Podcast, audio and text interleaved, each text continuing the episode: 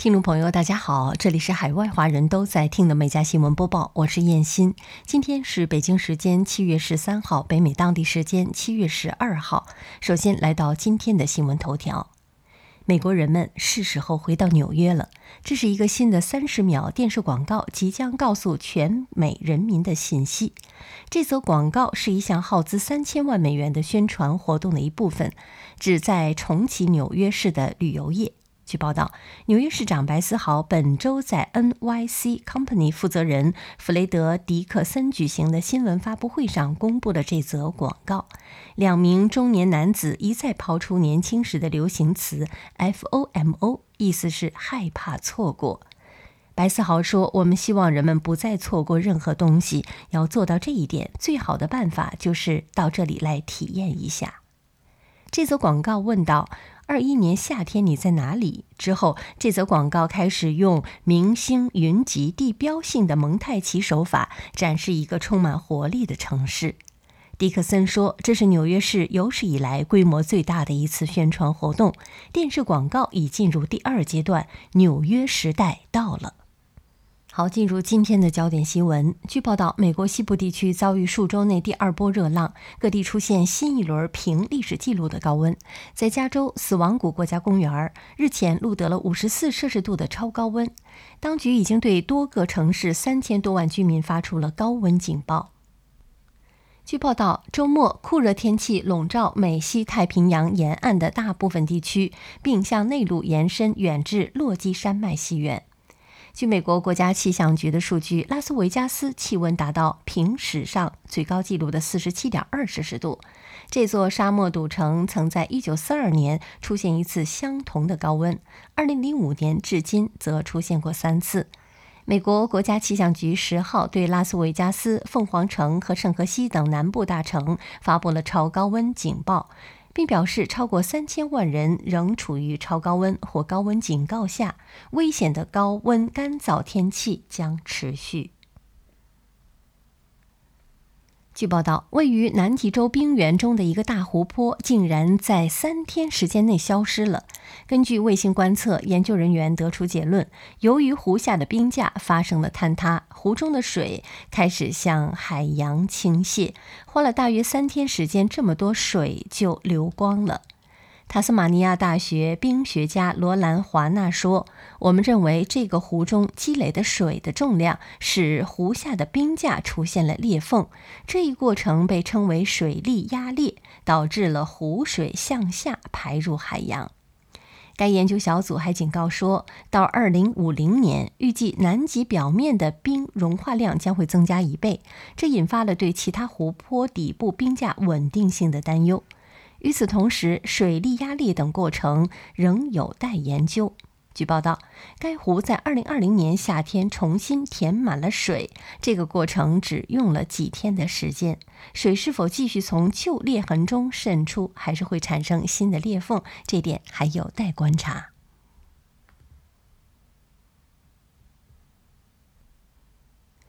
美国近日多地山火肆虐，截止到当地时间十一号，美国西部六个州已经有超过三十万英亩的土地被烧毁。据报道，在美国六个州出现的山火中，最大的一场火灾位于俄勒冈州，截止到目前已经烧毁了超过十四万英亩的土地，且尚未得到控制。位于俄勒冈州的美国国家气象局在推特上称，极端干旱和高温加剧了山火，预计在周中之前火势都不会消退。十号下午，美国亚利桑那州有两名消防员在执行应对山火任务时，因消防飞机坠毁丧生。美媒称，事故发生时，两人正在对普雷斯科特国家森林附近的雪松盆地火灾进行空中侦察。闪电引起的雪松盆地大火已经烧毁了三百英亩的土地。美国国家运输安全委员会正在调查这起事故。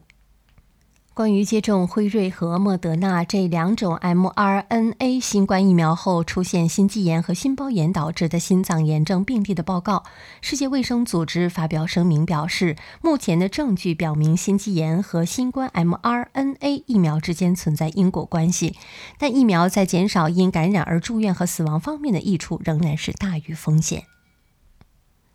而欧洲药管局同日也表示，心肌炎或心包炎必须列入这两款疫苗的副作用中。辉瑞在声明中说，这些心肌炎或心包膜炎案例通常症状轻微，在经过标准治疗和休息后，患者往往会在短时间内康复。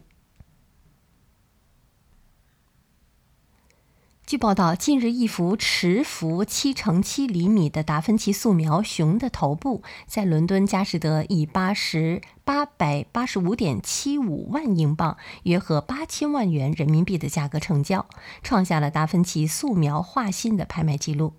据介绍，难能可贵的是，该作是在浅粉米色的纸本上用银尖笔绘制完成的。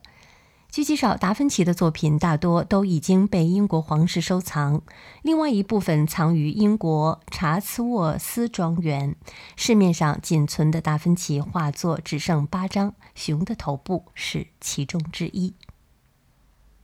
据报道，美国加利福尼亚州洛杉矶一名说唱歌手直播中突遭枪击，他脸部中枪，随后被当场宣布死亡。报道称，事发当天在洛杉矶或桑市，二十一岁男子泽维尔·迪昂·里维拉正和朋友一起坐在车中，在社交媒体平台 Instagram 上直播。突然，枪声响起。报道称，正在直播的里维拉脸部被击中。直播视频中，他在倒下之前还咕哝着求助。这辆车的挡风玻璃上还留有几个弹孔。赶到现场的医护人员宣布，里维拉当场死亡。事发后，一些看过这段恐怖直播的人做出了令人痛心的描述。一名推特用户回忆说：“那个印第安红男孩的视频太残忍了，前一分钟你还在笑，下一分钟你就气喘吁吁的求助。”据报道，当地时间十一号，海地警方表示，他们逮捕了一名涉嫌暗杀海地总统莫伊兹的主要嫌疑人。此人涉嫌参与招募暗杀总统的雇佣军，还密谋取代莫伊兹成为海地总统。海地国家警察总长查尔斯表示，现年六十三岁的海地公民萨农六月初乘坐私人飞机进入海地，密谋篡位成为海地总统。海地警方相信他是总统莫伊兹被刺身亡案中的重要角色。自七号以来，已经有十八名哥伦比亚公民被捕。海地警方讯问他们，得知萨农通过总部设在美国佛罗里达州、名为 CTU 的委内瑞拉安保公司，招募了二十六名参与这起暗杀行动的成员。短视频分享应用 TikTok 表示，将使用更多自动操作从平台上删除违反其社区规则的视频。路透社报道，目前上传到该平台的视频通过技术工具来识别和标记潜在的违规行为，然后由安全团队成员进行审查。TikTok 说，如果发现违规，视频将被删除并通知用户。该公司补充说，未来几周内将开始自动删除一些违反未成年人安全、成人裸体和性行为、暴力和图片内容以及非法活动和受管制商品政策的内容。TikTok 还补充说，将在首次违规时在应用程序中发出警告，但如果反复违规，将通知用户，账户也可能被永久删除。二零二零年欧锦赛决赛，意大利队在点球大战中以三比二战胜了英格兰队，在英英国人的面前把足球带回了罗马。不过，英国的绅士们也不是空手而归，在这场比赛后收获了两样比冠军更吸引人关注的东西，特别是英国妇女在英格兰输掉比赛后迎来了家庭暴力的大幅增加。英国家庭暴力全国中心的调查发现，每当英格兰队输掉比赛时，英国女性遭到家庭暴力的可能性就将暴增百分之三十八。调查还发现，只要英格兰有比赛，英国女性面对被英国绅士暴揍的危险就会增加百分之二十八。因此，在如今英格兰输掉决赛后，英国的社交网络上很快就出现了呼吁英国女性及时拨打家庭暴力求助热线或去家庭暴力庇护所寻求庇护的贴文。这些贴文也获得了大量的转发和点赞。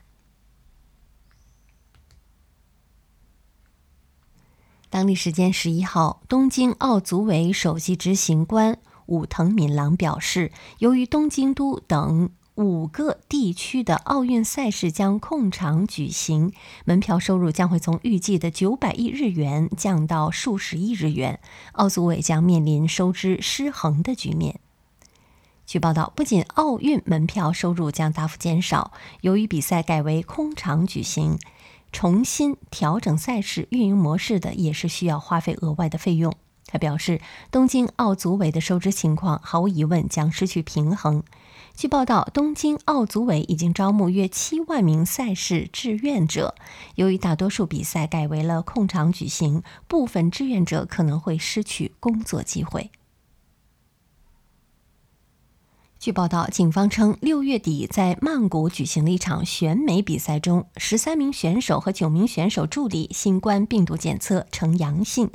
选手们可能因未戴口罩而面临刑事指控。参加比赛而不戴口罩的人违反了紧急状态令和疾病控制法规。警方补充说，选美比赛的组织者和参与者正在接受调查，可能面临刑事指控。报道称，这次选美活动社交媒体页面上的照片显示，决赛选手身穿礼服、佩戴绶带，但没有戴口罩，也没有保持社交距离。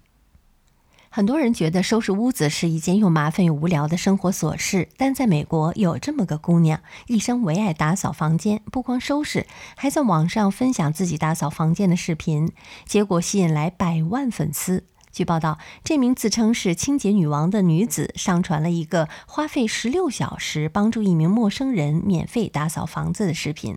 他解释说，这家人没钱请人打扫，而自己又非常喜欢打扫，于是这是一个双赢的结局。他说：“女孩很震惊，她哭了，不敢相信这是她家。她拥抱了我很多次，这感觉可真好。”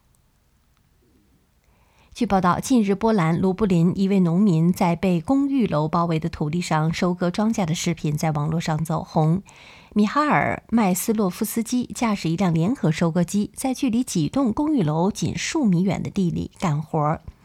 据报道，这段视频是麦斯洛夫斯基早前分享在社交媒体上的。他因为拒绝将土地出售给开发商，一年要在这里做好几次农活。麦斯洛夫斯基说：“人们都很好。”他们知道我还有工作要做，孩子们也很高兴，从来没有任何问题。而当地一位居民则表示：“我可以说，这一点儿也不困扰我们。恰恰相反，窗外的景色比其他街区好。”据报道，一名俄罗斯男子在自己手中植入了五枚芯片，如今可徒手开关电子门锁、操作 ATM 机等。有网友给他的点子点赞，也有网友同时觉得十分的迷惑。据男子介绍，他给自己植入的这些芯片当中，小的尺寸为一点五乘七毫米，大的尺寸为二乘十二毫米。其中有三枚植在了他的左手手腕处，一枚在右手中指当中，还有一枚在右手手腕处。他在视频中介绍说，这些芯片分别有门禁卡、银行卡和交通卡的功能。他还在视频中演示了自己如何徒手刷门禁和操作 ATM 机。也有网友认为他的点子不错，很有趣，很聪明，但我还是算了，我更倾向于用钥匙。还有网友说，要是有人拿磁铁靠近他的手，他就完蛋了。好，以上就是今天美家新闻播报的全部内容，感谢收听，我们明天再会。